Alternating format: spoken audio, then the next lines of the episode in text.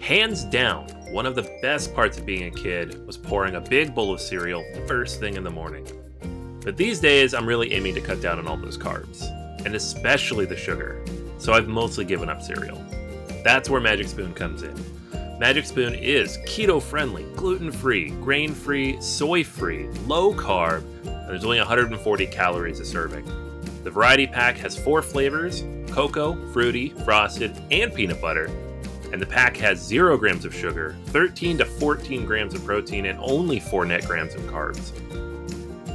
Magic Spoon is amazing, simply put. It tastes exactly like regular cereal from childhood, but unlike those sugary calorie bombs, it's super nutritious. It's delicious but healthy cereal that really brings joy to your mornings. Go to magic spoon dot com slash B G A to grab a variety pack and try it today. And be sure to use our promo code B G A at checkout to save five dollars off your order. And Magic Spoon is so confident in their product, it's backed with a one hundred percent happiness guarantee. So if you don't like it for any reason, they'll refund your money. No questions asked. Remember, get your next delicious bowl of guilt-free cereal at magic spoon dot com slash B G A and use the code B G A to save five dollars off. Thank you, Magic Spoon, for sponsoring this episode.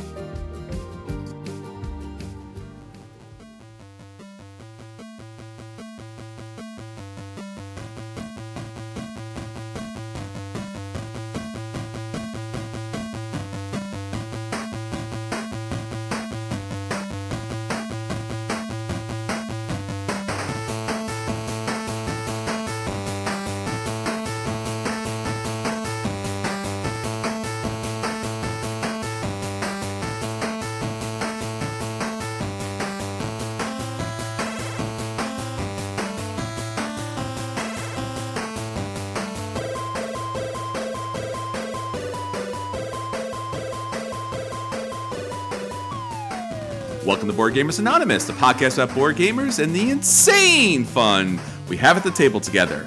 This is Chris. And this is Anthony. And this is episode three hundred eighty-four, Company Top ten, C G E Games. We'd like to thank all of our Patreon backers for helping us bring you a brand new episode. All right, folks, we are back, and we're still back home. We're... Not at Gen Con live, Anthony. This is this is we're we're not there. We we're, we're supposed to be yes. there. I looked at the schedule and we're no, at no, Gen no, Con. Right? I, I can confirm that I, as I look at you, you are in the living room. You are Damn not it. in Indianapolis. Damn it, man! There's not that crazy, ugly brown carpet behind you. Oh no! Convention Center. Well, this is clearly the worst timeline because we should be at Gen Con twenty twenty-two, but yet. Sadly enough, that is not the case. Yes, the beds are better, the food's better, there's no lines for the bathroom, but we are not doing all the gaming out there in Indianapolis. But if you are, or by the time you hear this, probably on your way back from Gen Con, we hope that you had a great time. And as we record this on, you know, Friday night, you know, our best to everyone out there. Hopefully you have a great time, enjoy everything, and be as safe as possible because all the things these days... Just all the things. Just cover it right there.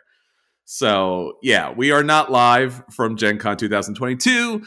It just feels that way because literally everything on my phone every second of the day is like, hey, do you know Gen Con's happening? And then when it's not about like updates from Gen Con, it's like my photos app, which keeps just telling me, remember when you went to Gen Con? You remember when you had this great time? You remember the people? Just like, stop it. Stop. So, yeah, we were there. I remember Gen Con. You remember Gen Con, right, Anthony? That was a thing. We did a thing. Oh, yeah. Yeah, no. It's it's crazy, though. It's It doesn't feel that long, but it's been three years since I went. Jeez. Four years since you went, right? That's so, crazy. Not good. Yeah.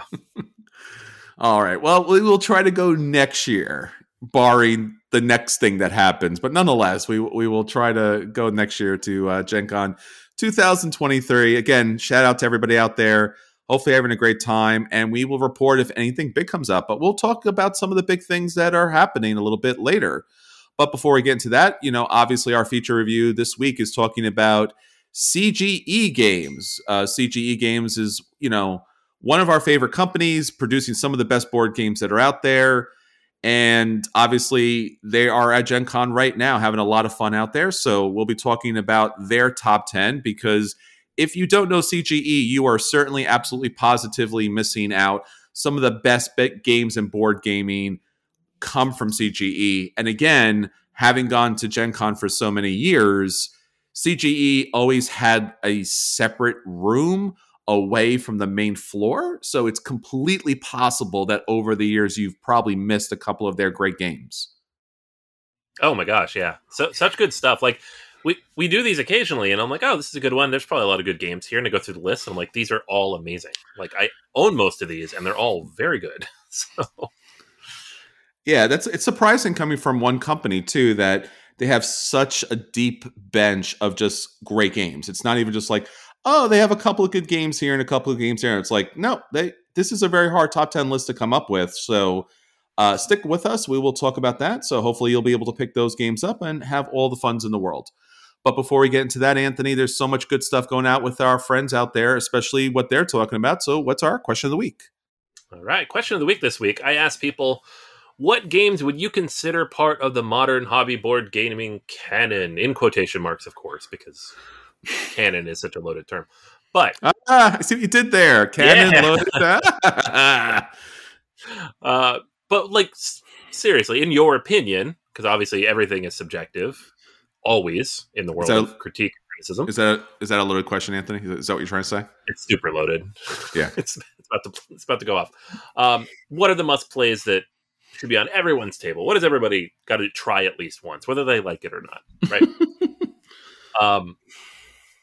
So, lots of good answers here. And, you know, obviously keeping in mind that what you w- would play or what would be best for you is going to depend on a lot of circumstances, like your group and what you're interested in and what you've played in the past, and what, you know, I- idea of games that you already have. There are certain games that people say are must-plays, and I'm like, I don't want to play that.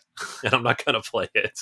Um, but the, there are a lot of good games on this list. So, Tim, good friend of the show, gives us a whole rundown.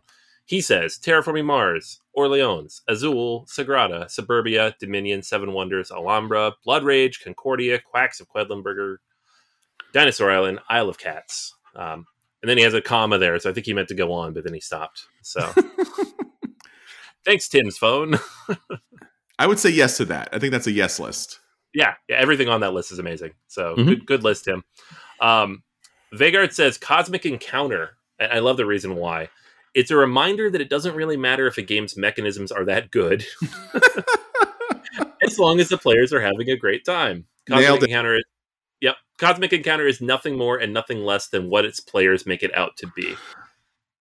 Great, absolutely. Yeah. uh, and some people will have that experience and be like, "Brilliant, this is brilliant," and other people will be like, "Wow, I hate this." And yeah. That's the joy of board games. It's such a yeah. subjective experience. So. Um, Matt mentions Trois, Concordia, Castles of Burgundy, Terra Mystica, and It's a Wonderful Life. So a little bit on the heavier end from Tim. Mm-hmm. Yeah. But I, all these games are great. Uh, Darren mentions the big four for him are Catan, Carcassonne, Pandemic, and Ticket to Ride. Mm-hmm. I think people would generally agree those are like the, the classic gateway games of the last twenty-five years. Sure. Um, and then additional classics that they're going to throw on there: Azul, Codenames, Terraforming Mars, Dominion, and Seven Wonders. Can't disagree with any of that. Mm-hmm. Um, some other stuff that no one else, that other people did mention: Spirit Island from Josh, sure. Fantastic. Mark mentions Power Grid, one hundred percent mm-hmm. agree. Um, Corey mentions Cascadia, which is on my list now of games that I introduce to anybody I have a chance to introduce them to. Uh, we have over on Twitter. Um, Ryan, a friend of the show, Ryan mentions Favor of the Pharaoh as another mm-hmm. one for oh, the wow. list. Kingsburg, which yes. has been released yes. recently, so you can actually find it. Mm-hmm. Um, Lords of Waterdeep, which yes, uh, I will addend that you want to throw the expansion in there if you can. You um, got it. The Networks, which is a game that I feel like people buzzed about for a little while and it kind of disappeared, but that is a very good game. So definitely worth trying. And then Prayerborn on Twitter also mentioned Wingspan, Race for the Galaxy, and Agricola, which nobody else had mentioned those games yet. Uh, so basically what we're saying is if you're newish to the hobby and you're like, what games should I try out? Which is what this question is meant to kind of delve into. Mm-hmm. go to our Facebook or Twitter page, or when this podcast comes out, I will have a list of all these responses on the website. Just go to oh. Question of the Week for August eighth. Nice. And you can see what everybody's recommending. And all of them are good. So check it out. Yeah, much better going to their houses than Gen Con. Just saying. You know the games are good at least. No, I mean, there's there's a lot of good picks there. I mean, we've, we've talked about the ever-changing, ever-revising list of gateway, starter, canon games that should be in your collection just because they're so good. And I think, you know, there's a real testament to so many of these games that even if they're not my favorite game or a game that I would normally not like pick out or throw in the bag, but I feel like I should own it. That's where kind of it, it just, it, there's certain games that are just like a step up. Like, I like to play Dominion. I think Dominion's a good game, but I've never like loved Dominion. Like, I've never said to like a group of people like, hey, let's play Dominion, but I feel like you should own Dominion. I think that's a game that you should own because there it's a quintessential deck builder. Like, you should own that. It just makes no sense because I don't love the game, but I'm like, you should still own this. Like, Kingsburg is another game like that. Like, it is the basic, I mean, I don't want to say basic, basic, but it's it's a great gateway entry canon level game to, you know, worker placement tableau building. And again, fantastic, right? It's just, there are just certain games, and, and that's the kind of measure for me where it's like, I just feel like it should be part of my collection, regardless if I want to play it or if like everyone else owns it. I feel like I should own it. So yeah, it's good to have. All right, so if you'd like to add all of your responses and let everybody know what should be in your canon, well, lock it up, get ready, because you can reach our Question of the Week each and every week on Facebook, on Twitter, on Board Gamers Anonymous, on Instagram, and pretty much everywhere where you find board gaming. Please do us a favor, hit us up with a review wherever your podcast player is from. That helps get more board game goodness out to everybody, and it just makes a big impact on us in the industry. So thanks so much for doing that in advance. All right, everyone, so that's what's going on with all of you out there. Let's talk about the things that are happening on our end. And let's get into our acquisition disorder. So, Anthony, it's Gen Con. It's everything is happening, all the kind of FOMO, all the great acquisitions that we want to have. We recently talked about the Gen Con list that came out, but what's up for you this week? What are you looking at?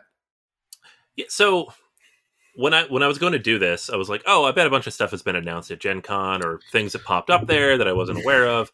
And there are a few things, and we'll probably talk about those in the weeks to come. Mm-hmm. But what I wanted to talk about is the one thing that I probably would have ran over to get sure. if I had been there. And it's not very exciting, but it is a little exciting because this game is going to be expanded for years. And I'm excited for all the new content that's going to come for it. And that's Ark Nova, the first zoo map pack.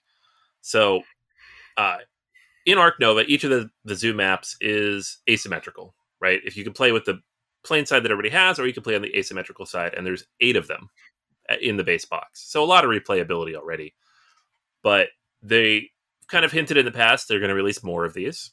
Any game with a map is ripe for this kind of expansion. We've seen it with Cascadia and Power Grid and everything in between.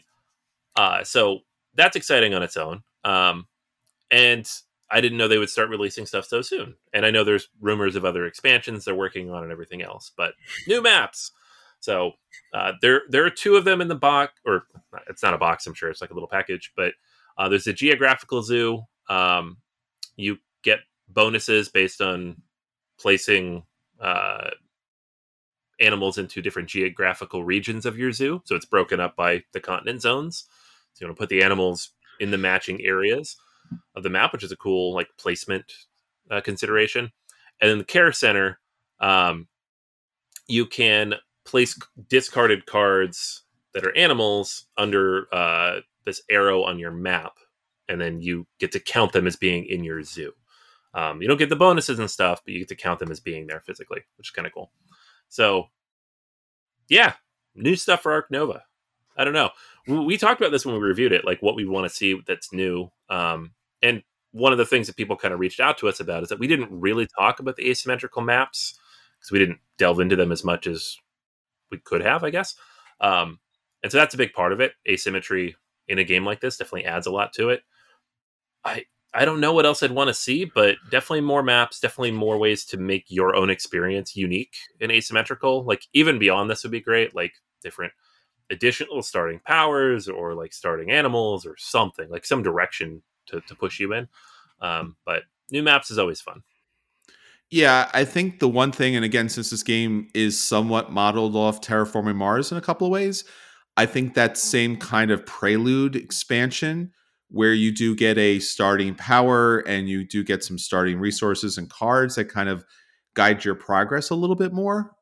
Because I, I do think you get that initial hand of cards. You're like, cool, like just like basically, again, like Terraform Mars, I can't do anything with this these cards, at least not until later in the game. So that's kind of an odd thing. Or again, something with the market would be nice, because I think that market's just, it's just too long. It's just too deep.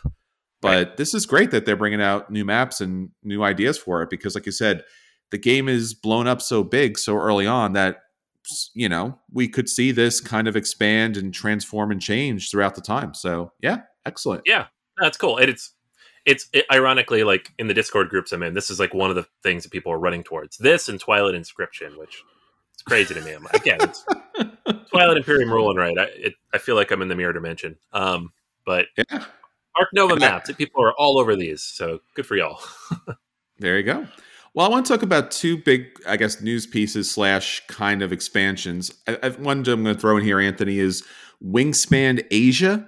This mm, is yeah. the third expansion for Wingspan. I think everyone knows Wingspan. It's a, it's a you know card game tableau builder where you put a lot of birds on the on the board and you get a lot of really cool looking eggs and you're able to score a lot of cool points. So this will be coming out in Q four. So maybe by chance we'll have an opportunity to see this at PAX Unplugged, but hopefully for the holidays, everyone will get, you know, a chance at it. They've been talking about that at Gen Con, but they don't have a copy on the floor. What they do have on the floor, at least to look at, and this is also Q four, is Wingspan Nesting Box. This is just, again, a giant box that is going to hold all of your Wingspan stuff, including when the box comes out, Asia is going to be in there. So you're going to be able to get that third expansion in that nesting box and give you an opportunity to put all the other cool stuff in there all at one, you know, shot. So yeah, uh, this was honestly the expansion I was really looking forward to. I really like all the different Asian birds that are out there, just gorgeous, amazing creatures. And I guess it's finally nice to have a giant box for all of us that's collected Wingspan up to this point. I don't think it's necessarily needed, but I guess, again, if you want to play with all the things at the same time, this is really a cool box. I would like to see something, you know, like a little more thematically, uh, you know, fitting for Wingspan, you know, maybe a birdcage or something like this, and not just a box, but sure, a box. So that's coming out. So uh, check those informations online. But yeah, you'll probably see that in Q four. The other thing I want to talk about from my acquisition disorder, and I, I shared this with Anthony, hopefully you all got a chance to see this. There isn't a lot of grail games left, like a lot of games back in the day that were very big and then just disappeared for a lot of different reasons, never to be seen again. A lot of those games have since come out, and everyone at the time thought that would never happen. Well, the one major grail game that was left hanging out there that never, no one ever thought that was actually going to get a re-release is getting a re-release, and that's Heroscape. Heroscape was a game that way back in the day was known for its, you know, giant plastic board hex maps with armies that you could put together from like regular World War Two soldiers, Marvel characters, D and D characters. It just, it kind of was the smash up of its day. And like Toys R Us and a lot of the big box stores back in the day would sell it. So it was one of those things where you could get it, you could play with everything. And it was a tactical skirmish game. So a lot of fun, very expensive now because obviously everything's out of print and everything was like endless amounts of plastic, but you could actually build up the battlefield, which was really cool. But, you know, at this point, it was like endless amounts of money. So Heroscape Age of Annihilation will be coming out. And there's not too much news on this yet. There is a teaser video that basically shows a bunch of different miniatures in the background. They look D and D-esque, and they look unpainted. So it's highly likely that these will not be painted. But nonetheless, I think for a lot of people out there who like this kind of gameplay, this is a really cool, shocking announcement. Hopefully everyone will get a chance to look at this pretty soon. That's cool. Yeah, we literally just talked about this two weeks ago. It's mm-hmm. like one of the last ones, and here it is. Coming yeah. back. Fantastic. So, yeah, check all those great games out. A lot of acquisition disorders hitting, a lot of little bits of news here and there. And hopefully we'll have updates with them, you know, on upcoming episodes. All right, Anthony, so that's everything that we want to hit to our table. Let's talk about the games that did hit our table. We'll let people know if those games are a buy and they should run out and pick those games up. If those games are a play, they should sit down and play them. The games are a dodge, or by chance, rarely if ever, but every once in a while, if those games are the dreaded burn, they should burn them and never talk about them again. Anthony, what do you have up for us this week? All right. So this is a game. We've reached that point of the year where we're reviewing the games that came out at Essen last year. And we actually get two of them today. So, um, but this is one I was really excited about. I think we both were mm-hmm. when it was first announced. Um, it's Golem. Yes. Enia Bracini, Virginio Gili, and Simone Luciani. From Killer Radio team Green. There. Such a good team. Yes. Mm-hmm. So, you know, some of the people working on Grand Austria Hotel and Lorenzo Il Magnifico.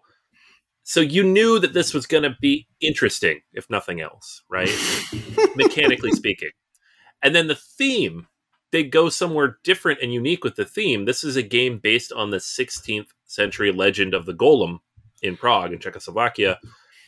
It, this creature that was created by the rabbi there to protect his people, right? And so you are rabbis in the game who create and grow the golems, who then move around the different neighborhoods in Prague, uh, followed behind by these little student meeples to keep them in check, and accomplishing things. It's not entirely clear what those things are, but you're doing things, and you do have little golem meeples, and they're very cool.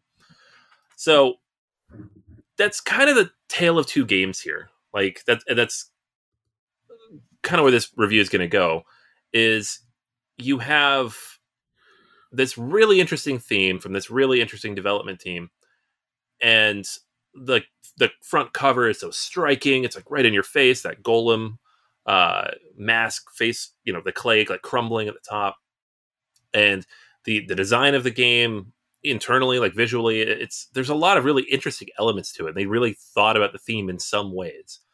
In other ways, it's a very mechanical game where you very, very much, and like I love these kinds of games. Like it doesn't usually bother me, but it, it was still evident what was happening, right? Like that, that the game was very much focused on the mechanics and the puzzle and weaving everything together as seamlessly as possible. So at the beginning of every round, you're going to have all these colored marbles that go into this three D synagogue that you build, and they fall into these different rows, and you can take a marble on your turn, and that marble will correspond to one of the different rows with an action in it. And then the number of marbles in that row when you take it is the power of that action. The color of the marble when you take it is the student you're going to move on the road. And the reason you move the students is to keep the golems under control. So there's a lot of like interconnected systems here. Um, the five actions that are available there are, and this is where the bulk of the game comes in, is these five actions. You're going to work. So you either pay knowledge, which is little blue tokens, and that allows you to activate the golem where they happen to be in Prague. So each row uh, on the board is basically like this little road that you can move down, and wherever the golem happens to be at that point, there'll be an action associated with that position. And those actions get increasingly more powerful the further down the road you get, um, because there's more risk when you move further down the road. So when you take the work action, you pay those little tokens, you take a bunch of actions, you get a whole bunch of stuff. Always fun, getting stuff. Uh, there's the golem action, which lets you take cl- clay and then build golems with the clay. You can also upgrade the developments on your golem, basically powering up the golem to generate more points or generate more resources or make them less likely to cause you trouble in the future. The artifact option gives you coins, and then you can buy gold, and you have like your own little personal player board where you can build artifacts. These artifacts give you all sorts of permanent bonuses, most of them related to income. So you definitely want to do this a little bit, because that income is going to allow you to get more stuff at the beginning of each round. There aren't that many rounds, so if you wait too long to do this, it has less of an impact. Uh, the spell action gives you more knowledge and then allows you to perform spells. And so the spell is getting cards from a tableau of cards that are available. You tuck those cards into your personal library, and then you get a bunch of stuff. You can see where this is going, right? Um, and then the mirror action lets you just take one of those other actions. So it's really just those four main actions. There's also a subset of actions where you can move your rabbi um, meeple to these different tiles that are randomly placed each round and take some combination of those actions or bonuses of those actions. So the game unfolds over the, the handful of rounds that you play, and you will be moving your golems. You have to really manage that because there is a track. The more golems you have out, the further they all move, the more movement points you have, you have to spend. If they reach the end of the track and fall off, then you lose points. If they get far in front of the student and there's no other like alternative way to control them that you've developed, then you lose points. So you could lose a lot of points in this game if you don't manage it carefully. I don't think either one of us ever lost points because of this, because we were so like laser focused on it. But I could easily see doing that almost strategically as a way to get more powerful stuff during the game. Um, managing the marbles, the marble colors, making sure you're taking the right ones at the right time. There's also these like patron things that you can try to complete based on the marble colors that you take. So when you take a marble, there's like five things you have to keep in your head at once. The end result of this is there's not a ton of decisions to be made on your turn. You have four actions to choose from, plus your rabbi action. But everything you do is so interconnected with everything else you might do that there's a good opportunity for uh, analysis paralysis, for sure. But also, you kind of lose track of the theme, and you really just, it becomes like this big, it's not clunky. It does definitely comes together tightly, but it's a puzzle in such a way that you can't keep all the pieces in your head at once. There's different things. There's different places that points are coming from. It's definitely more, I don't want to say point salady because there's a pretty finite number of places that you can get points from, but you're going to choose a handful of them, and that's where you're going to focus to generate those points, um, which comes at the end of the game based on which upgrades you've taken on your personal board. It's good. I enjoyed it. I had fun with this game. I don't think it's their best game at all. Like, but that's not saying a ton because Lorenzo Il Magnifico is one of my top twenty games of all time. And Grand Austria Hotel moved up a lot after the expansion. It's just a lot of overhead to, when you get started, right? There's a lot to kind of put in, to process, to manage. And certain things aren't as intuitive as other things based on the theming of the game. Compared to games like Grand Austria, where like you're running a hotel, so everything you're doing kind of makes sense in that context, or Lorenzo Il Magnifico, where you're, you know, building up this, you know, uh, the, the influence that you have. Um, so it does a lot of interesting things. I like a lot of those ideas. The marbles did feel a little tacked on, but I don't really know how you do that mechanic otherwise. And the board is like this big sprawling thing, but I don't know that it necessarily needs to be either. But it's it's one of those games where like, I don't know that I would remove anything either. So sure, it works. Um, for me, it's a play, uh, a solid play, and I'm going to keep my copy and I'll, I'll play it some more. But it wasn't, it didn't like blow me away the way those other two games did. Yeah, I think, I mean, if you've played any of their other previous games before, you've played this game in some format. In fact, Golem seems like um like a Frankenstein's monster kind of version of some of their other games. It's like, oh, I remember I've seen the marbles in somewhere else, and I've seen, you know, the uh the certain action, you know, card selection at the at the top. Like I, I've seen so many of these different mechanics before that there wasn't anything, you know, surprising about this game whatsoever.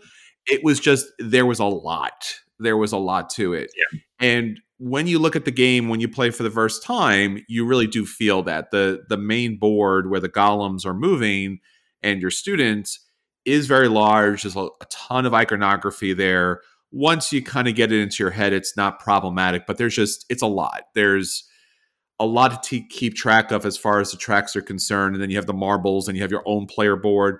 And then you have a certain action board in which you could take, you know, you, you take your particular actions from that, you know, interact with the marbles. So like basically there's like one, two, three, four, like there's just, it's a lot. It really is a lot. And I, and I, and I get it, right? Like they wanted to use some of their best mechanics from other games in here, like you said, Anthony, to be able to power what they wanted to do. That being said, it is so abstracted in so many different ways that the whole idea of the golems in this game really was was so incredibly anticlimactic, because you have them coming out on the board and then moving down the board, and it feels like they're just shopping for you. It doesn't feel like, you know, they go into a store and they're doing a thing and they're doing a point, or they're getting you a, a you know, a clay, or they're picking up some money for you. And you're just like, really, gigantic golem going to a store to pick me up, you know, X number of stones or whatever it happens to be. I'm like, that just, it never came across to me that the golems were anything else but just another meeple on the board. And even the students keeping within range of the golems also seemed, or having the students ahead of the golems also seemed kind of like an arbitrary mechanic. I get it, right? Like, you don't want them to run loose, but what's the worst thing that happens? You lose a couple of points. It's not like something's destroyed, or, you know, like there's a cat- catastrophic kind of action or reaction to that.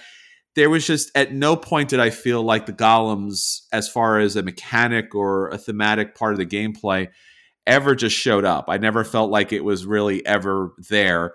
And the player boards too, and I know I, I asked you this half a dozen times, like, you take this token and you place on this token, but you have to get the gold to be able to activate this, but there's also another piece you could put there. So it was just like, it was like twelve things. Yeah. So yeah, the, the artifacts were very fiddly, and it, yeah. it didn't, It didn't fully make sense what you were doing there. The golems make sense when you think about it, what you're doing. It doesn't come through in the mechanics very much, but it, it makes sense. And the, the one thing I'll add to that, though, because I do agree with you about the golems on the road, like, it didn't really feel like that's what you were doing. Well, with the one exception that you you have to kill them sometimes, right? Yeah. They get too powerful. They get too out of control. You make the conscious decision to kill them, and that helps you manage their movement by removing them from the board and starting over on that track. That's a cool mechanic. I like that idea of removing meeples from the game t- to balance that out, and like when to do that and how to do that. But it's also one of those things that you could not do at all. I think you did it once and it doesn't really yeah. matter. Like, you still manage things. Yeah, again, I think when you talked about the opening of the game and about the golems in that particular story, what they were doing, how they were defending the city, I never felt that. I yeah. never felt that these were our, our guardians protecting us from, you know, incoming invasion or horde. Like earlier, we talked about Kingsburg. Kingsburg has that kind of mechanic. At the end of the round, you have to deal with the invaders. So maybe if the game was a little more focused towards like meeting a certain condition, that the golems could kind of line up and defend, and then maybe they get killed that way, that would have felt a little more thematic than, hey, he's just like two steps ahead of a student, so therefore it's better if I kill him off. I don't, I don't know. Like, and again, like you said, it was an easy, I was worried about that mechanic throughout the whole game. I'm like, this is going to be crazy. It was not crazy at all. It was never an issue. There's there's like four tracks in the game. It's not it's not problematic whatsoever. So, I mean, the game gets a play for me. I thought it was some of the some of the better, but not necessarily the best, but some of the better mechanics uh, from their other games that I've seen here before. The theme is very different, and I really appreciate it. The box cover looks awesome. The game is not as difficult and complicated as it looks once you get it on the table. It is a little bit like you really have to kind of wrap your brain around some of these kind of like obtuse mechanics, as Anthony was saying earlier, about on your player board, how certain things move to certain places and how you take certain actions on a smaller board based on how the, the marbles roll out. But otherwise, it's a fine game.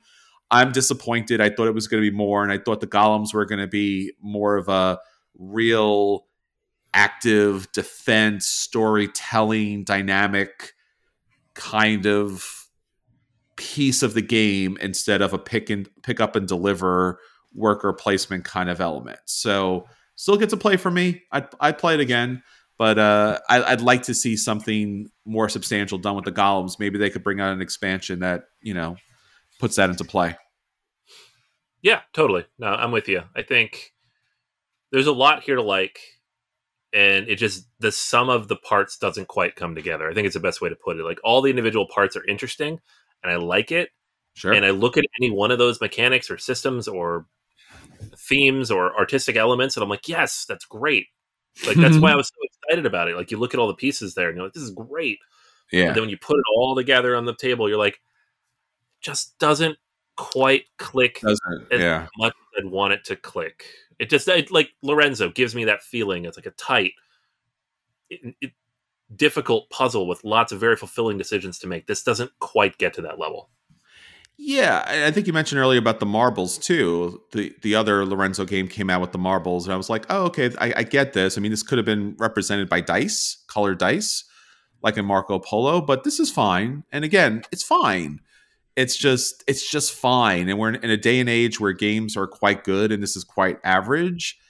That was kind of a, a letdown a little bit. So sure. um, please take my disappointment as my expectations being like, this was going to be, this game was going to rock. You know, yeah, yeah, another pun there.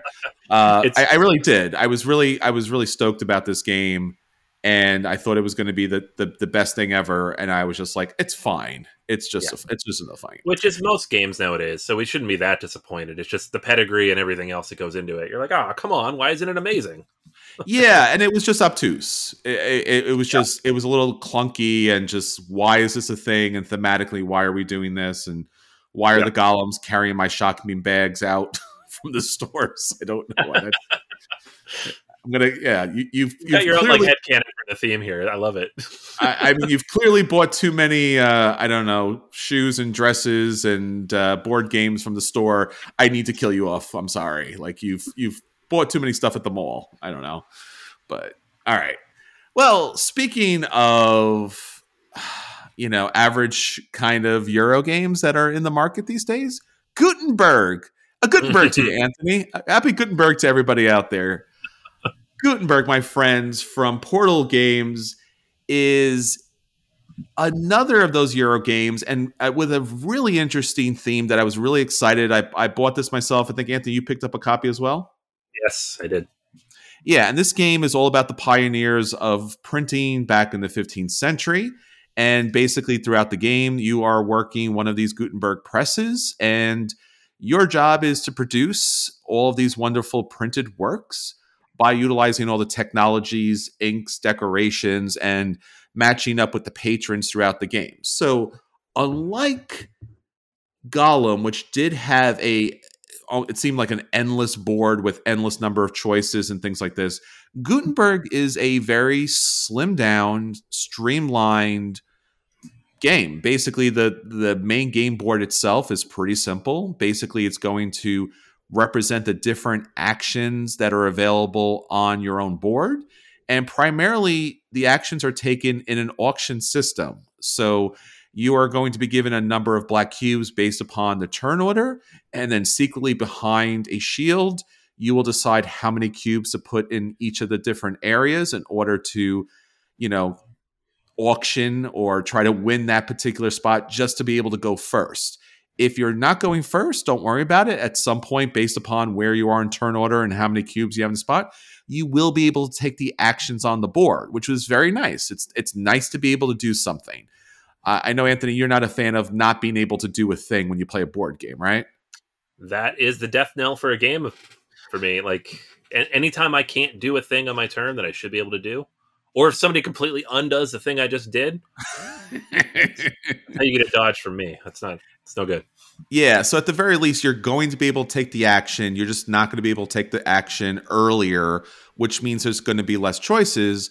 But throughout the whole game, it seemed like we all had enough cubes that if we absolutely positively wanted the first choice, we could invest in that action and be able to get it. So let's talk about the actions. Actions are pretty simple. You can have a choice of five different actions in the game. And primarily, victory points in the game are going to be based upon completing contracts. And the contracts are going to require certain letters.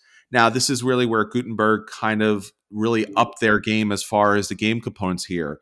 You're going to have these little wooden, I guess, typeset letters that you're going to be able to use throughout the game. So it has all the vowels and none of the other letters. It's just basically a little bit abstracted, but you're just trying to find the right vowels to go in the game.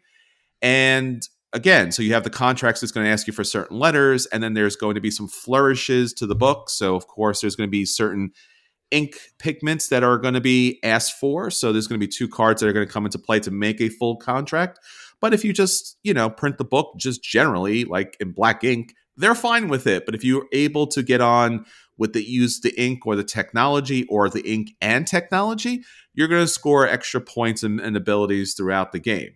So the contracts are very important at the start of the game. You're going to get some contracts to start with, so you don't have to worry too much about it. And there's a lot of places where you can get contracts throughout, including completing certain contracts. After that, the next action you could possibly take is those different ink pigments. So you are going to need the different color inks in order to be able to spice up those books. And that's going to score you a lot of additional points throughout the game. Then comes into play the different technologies. You have a, your own technology board. There are four different technologies, and throughout the game, as you up the technologies, you're going to be able to unlock certain special abilities throughout, and you're going to be able to get some additional resources throughout the game. Now, technologies are important because, as I mentioned, the second part of the contract, if you want to be able to complete, typically will require a certain technology at a certain strength. So every time you pick up those different technology cards, it's going to have symbols for the different technologies that are going to relate to your board. So you're going to be able to move the cubes up there. Now, this is really the kind of fun part of the game. There are gears. Now, the gears are a really interesting part of the game because the gears are going to be placed on your board. And when they're placed on your board, you're going to have the opportunity to be able to turn them each and every round. And based upon where they're facing, you're going to get the, the special benefit. Uh, you could have three gears on your board, and, and they're all going to turn in unison. And then they're all going to give you a special benefit. Some are victory points, some are ink, some are just different opportunities to score and move your pieces throughout. There's also those letters I mentioned previously. You're going to need them in order to complete the contracts. As you have an opportunity to buy them and put them onto your own kind of like player area, you'll be able to use those letters to match up with the different contracts that you need. They're going to have to be set for that particular card, so you can't take the A, I, O, and U, use it on one card, and flip it right over to the next one right back to back. Those letters will be with you throughout the game, so you'll be able to score points. The more letters that are on those contracts, the more victory points that come into play. And finally, there are the patrons. The patrons are going to give you opportunity to score a lot of points, but typically they want stuff that's high quality. They might require X number of inks or certain technologies or certain letters in play. But if you get them at the end of the game, it's going to score a lot of points, and that's pretty much what you want to do. One of the really interesting things about Gutenberg, which we talked about a little bit earlier in some of the other games, is that there are unique player powers that you can start right at the beginning. So you'll have an opportunity to bring in one of those people of the age that has a special ability, and that really kind of, you know, changes up gameplay a little bit. So Gutenberg was interesting for a lot of things. The gears moving was a lot of fun. Having the special player power was a lot of fun. The certain components in the games was fun. Contract completing, like Marco Polo, always a lot of fun. The auction, but also being able to always be able to do something, was great. And overall, it gets a solid play for me. This is a decent game, probably a little expensive. I feel like this is probably about a fifty dollars game. I think this, I think the M S R P on this was about seventy dollars, but it's a good game, plays better at the higher player count because anytime you have auctions, you want to have more players. There you go. Gutenberg. Yeah, I, I think I I think I agree with everything you said. Um, and like here's the thing about this game too. Like the, the thing that sold it to me was the theme. Right? Yes. Similar to Golem. Like I saw the theme of the game and I was like, that's a cool theme that doesn't exist and I want it. And the reviews were generally fine. And I was like, I'm going to pick this up. And for that reason, I'm very happy with my purchase because it captures the theme, I feel, fairly well with the little typeset pieces and the all the different things you have to take into consideration when you take on these orders. Like everything makes sense within the thematic construct of the game, right? You can complete an order just by printing the book, but you don't get all those extra points unless you also make it a pretty book, right? And that's cool. That's an interesting idea. That's how things generally work. Like there was different types of print shops. There was ones that could just print stuff out and did a fine job. And there's other ones that had like these big, beautiful illustrated manuscripts. Um, and I think it captures that really well. I do wish, because based on the cover and everything else, and we talked about this a little bit while playing it, that the board is a little dry. Like, it's not, it doesn't pop as much. Like, you have those little pieces, the wood pieces, which are so cool. Like, to the point where they, like, the letters are printed backwards, so you can put it down onto your sheet to make the letter, which is completely unnecessary, but just such a cool little step. But then the board, it's very flat. It doesn't really pop out. It's very monochromatic. Um, the cards themselves are kind of flat and monochromatic. It's, it is what it is, right? It's, it's, it fits the theme as well as, as anything, but I, I do wish it did a little bit more in that sense. Um, this is a game that I had fun playing. It didn't blow my socks off, but I'm going to hold on to it because it's unique among the games I own thematically. It's something that I personally have an interest in. You know, like, I like the history of publishing and uh, like this whole idea of, you know, the, the first age of information. And, like, that's a cool thing, and it's a cool game to have. I do wish there was a little bit more to it than it's very, very simple. Like, mechanically speaking, like, you're, you're collecting things and then you're spending those things to fulfill orders, you know, and there's a million games that do that, a million games that do that, like the contract completion thing. It does have the, the bidding mechanic makes it different for sure, but not so different to push it up from like a mild play into like a more substantial buy. Like, the wheels are cool and all, but it's just like, these are my these are my abilities now. I'm going to take each of them once a turn. Sometimes they're useful, sometimes they're not. It's really hard to plan them out effectively. So I agree that it's a play. I think there's a lot of really cool ideas in here that they could have taken another step with, and they didn't. And I would really like to see somebody take that wheel idea and do something more with it, like in another system or another game. I think you could do cool things with that concept. Um, yeah. So, yeah, I like Gutenberg as well. Yeah, I'd like to see an expansion just because, like you said, Anthony, I think it's true, right? You can put this game on the table and say, look, here's the contracts, here's the ink, here's the technology, here's the letters you could buy at any time, here's, here's the gears, here's the patrons. It's all there on the board. Got it? Cool. So you got a contract, fulfill the contract. You want to bid for what you want, you could do everything. You could do a couple of things and move up. Obviously, there is some luck as far as what becomes available and what you could get, but the auction thing kind of, you know, bears that out a little bit. The asymmetrical player powers also add a little fun to the game, but also a little more on the random side of it. But yeah, it's it's a little bit lighter than I thought the game would be. I thought it was a little less complicated, you know, complex, and a lot less of those interesting choices. But it still does follow thematically, which is the thing that I didn't think that Golem did. So yeah, yeah. If there's something they could do to add to this, I think it'd be a great game. I'm not too sure at this moment what that would be. You know, up up some of the, you know, the production a little bit on some of the spots as you mentioned, but otherwise throw a little expansion in here, even if it's a small expansion, and you probably have a pretty good game. But otherwise, definitely sit down, play this. That's Gutenberg. All right, so those are all the games that we're getting to the table. Now on to our feature review.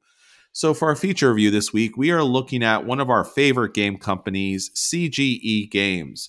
We are talking about their top ten games. We enjoy them a lot, especially since they are one of the few and far between game companies that when they produce an Euro, they know what they're doing. Like, they put down a solid, good game almost each and every time. We're big fans, right, Anthony? Oh my gosh, yeah. No, it's, you just know, it's it's one of those companies where, like, we're going to release one game a year, or maybe two, and they're going to be good, because we spent the entire year making sure these one or two games are very good. They're not, like, churning stuff out. Um, and the result is we generally get solid stuff. Yeah, and they bring out really great expansions as well to those games, and they're and they're really thought out. They're not just kind of thrown out there for cash, or they're just cut off from a game. When you get one of their base games, you're getting a very good game. And when you get their expansions, it's a substantial, substan- you know, expansion, not just kind of like, and here's an extra die or a couple of extra characters. It's pretty solid. So Chex Games Edition, amazing company. So let's get into them, Anthony. What's our top ten? All right. So number ten on the list, uh, we're going to kick things off with the first of several Vlaada Chvátil games. Uh, it was probably the best known uh, Czechoslovakian Czech game designer out there. Um, this one is the classic sequel to uh, Dungeon Lords, Dungeon Petz. So Dungeon Lords came out, I don't know, fifteen years ago at this point. and it was overly complicated. It was kind of hard to learn. Dungeon Petz came along and made a few changes and made the game more accessible and interesting and cuter. And now you are raising these ridiculous, crazy-looking fantasy creatures um, and kind of getting them ready to to do all the mean things that they need to do in the world. Uh, so it's from the, the bidding mechanism of trying to get these creatures and to filling out your zoos to managing the little poop tokens that end up filling them up. Uh, it's just a fantastic game. And it's one of those ones that I wish they would come back and just do like a all-in edition. Like there've been some expansions for this and things come in and out of print here and there, but like, I would love to see like just a, a big box version of this with updates, and you don't really need to change the artwork. I think it's pretty cute, but Dungeon Petz, if you have not played this, if you want a little bit heavier, it is a heavy game. It's not super light. It is a Vlaada Chvátil game, but mm-hmm. it's not, it's not going to break your brain either. And it is very cute. So Dungeon Petz, number ten. You will have fun playing with poop. I think that's yes. I think that's that's the takeaway, Anthony. You will have you fun will. playing with poop. Mm-hmm. All right. Well, our number nine game, this game we recently talked about, this is Alchemist. Alchemist is a game about, I guess, the magical education system that oddly uses a computer app in order to help you figure out how the different magical resources combined to produce the alchemy in order for you to kind of publish your results. And, you know, every once in a while, you have to test those results out on unsuspecting students in order to figure out what works with what. It was one of those really interesting games because back in the day, not only did you not have the app so much, but you had this really beautiful pyramid board where you were able to test out all the different resources throughout the game and then see what things were actually viable and what's not viable for that particular game. Beautiful, colorful, great graphic design, really functional app to kind of, you know, get the gameplay going. But you didn't have to use the app. But it, again, once you're playing the game and you're trying to figure out all those different formulas, the app helps a lot. So it's a really smart addition to the game. That's our number nine, Alchemist. All right. Number eight on the list is Zolkin, the Mayan Calendar. This one came out ten years ago now. It's crazy that it's ten years. um, And this was the first uh, project together for Simone Luciani and Daniel Tashini, who have gone on and done several other games together, which all are amazing. Um, but in this one, you are playing with those little gears. You will place workers out. They will rotate around these gears every round they turn, kind of powering up the action that you will take when you finally take your worker off of the board. So on your turn, you can either place workers out or pick them up. And you get to choose when and how to do that, but spots will get blocked, things will come up. If you leave something on too long, it becomes useless, it comes off the board. You have to manage all these different resources, move up these different temple tracks. It's one of the great Civilization-style worker placement games, and with the expansion, it's even better, the Tribes and Prophecies. So uh, Zolkin, the Mayan Calendar at number eight. Our number seven game is Sanctum. Sanctum was a competitive Diablo-like board game that allowed you to use R P G elements to upgrade your character, to be able to go down a road in order to fight off the, the major demon lord throughout the game. So you're moving, you're fighting demons, you're upgrading with skills and acquiring special abilities throughout, and then you're just doing all the kind of classic R P G elements. This was one of the biggest surprises, especially Uh, you know, d- during that kind of COVID shipping year back back in like two th- two thousand nineteen, it was a really fun game. The final battle could use a little upgrade, but throughout the game, having those dice into play and having those different characters was a lot of fun. That's our number seven, Sanctum. Number six is one of the all-time classics. The original came out in two thousand seven, um, but we're talking about the twenty twenty-one re-release of Galaxy Trucker from Vlaada Chvátil. This game uh, does a lot of things to resolve some of the issues that the earlier game had. It makes it shorter, more accessible. It streamlines a lot of the gameplay. So you do everything in one single flight through space instead of two or three. It makes it a true family game in that it only takes twenty or thirty minutes. The fun, goofy nature of building your ship is in fact fun and goofy and not infuriating. So it it does a lot of interesting things to kind of take the real-time elements of, of like the chaos of like a space alert and make it like a family experience in a way that few other games really manage to pull off. It's cute. It's colorful. There's new content coming out for it soon. It's one of Vlaada Chvátil's all-time great games. It's Galaxy Trucker. Our number five game is a game you probably have not played, but you absolutely should play. It's by Vlad- Vladimir Suchý. This is Shipyard. Shipyard is always thought of as the game that has almost endless numbers of rondels. But basically what you're doing in the game is you're operating a shipyard and you're utilizing this corporation in the nineteenth century to be able to build up the ship, add crew, add different equipment and technology that's needed, and then sail it through the canals. What's so much fun and dynamic and thematic about this game is you're actually taking these little square ship pieces and actually building out a ship, putting, you know, your crew on the ship with the different technology pieces. And by the end of the game, you have this wonderful tableau of all these different ships that you've built in your shipyard and how you were able to move them around the map and be able to pick up special abilities throughout. And again, rondels. So Vladimir Suchý, Shipyard, one of my favorite games of all time. Obviously, this this is kind of like, it, it's not as flashy a lot of the games today, but it's something you should definitely get out and play until, hopefully, eventually they do Shipyard in space. Yes. That'd be great. All right. Uh, number four on the list, another Vladimir Suchý game, Last Will. This one came out in twenty eleven, and this is the classic game of spend all your money. Uh, it, the, the whole idea here is that you are one of several nephews of a rich uncle who has left behind a vast fortune, but he only wants to give it to the one who enjoys money the most. So to, how do you prove that? You got to spend all your money first. Uh, so mechanically, you are going through and you are trying to do the craziest, least responsible things possible with your money. Buying things, making bad investments, going out to eat at ridiculous places, taking these just absolutely insane risks that it, normally in an economic game would be terrible. But in this one, you're doing the reverse of what you should do. Um, it's subversive. It's funny. It's fun. It's relatively quick. It's like an hour long. And there's a lot here packed in. So Last Will, one of the great Euro games and chronically overlooked, unfortunately. Um, that's our number four. Last Will. Our number three game is Lost Ruins of Arnak. This was another game that came out actually during the pandemic that blew us all away. It was basically Indiana Jones in a box.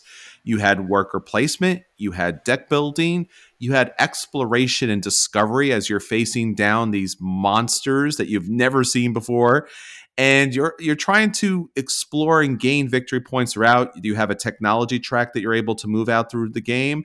And again, it manages and balances all the different mechanics so very well that each and every part is absolutely necessary in order to succeed. It really does come down to like the knife's edge where you're trying to squeeze out one more tablet or one more gold token in order to hit that last point on the track. It's a lot of fun, and the expansion makes the game fantastic with their asymmetrical player powers. All right, number two on the list uh, from the all-time great Vlaada Chvátil, uh, working with Scott Eaton, is the two-player version of Codenames, Codenames Duet.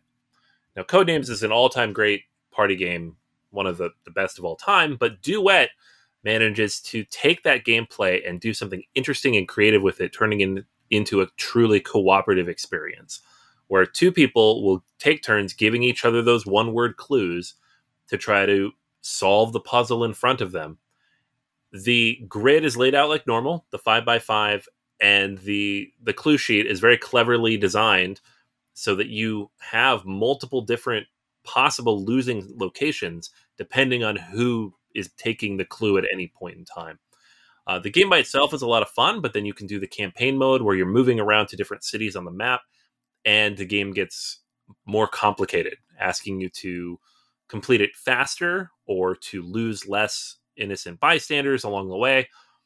Codenames is a great game. Codenames Duet is a fantastic, amazing version of that game, and my favorite way to play it by far. And our number one game, not a big surprise here, but always great and very welcomed, is from Vlaada Chvátil, Through the Ages, A New Story of Civilization. This is, for a lot of people, me in particular, the quintessential civilization building game. yes, you don't have a map where you're kind of moving resources, but you do have all the different elements of that kind of evolution of a civilization through different three different ages. You're managing food, you're managing iron and materials, you're managing uh, science and military, and then there's a whole bunch of different islands to explore, a, a number of different opportunities to make pacts with other civilizations around you, a lot of just ups and downs kind of cards that you get to play into the different ages that pop up at different times. So sometimes you have to deal with a plague, or sometimes you have to deal with a scientific revolution, but you're also able to add all the great minds and military leaders of the age to lead your civilization to victory, not to mention upgrading your governmental structure throughout, plus all the monuments that come into play.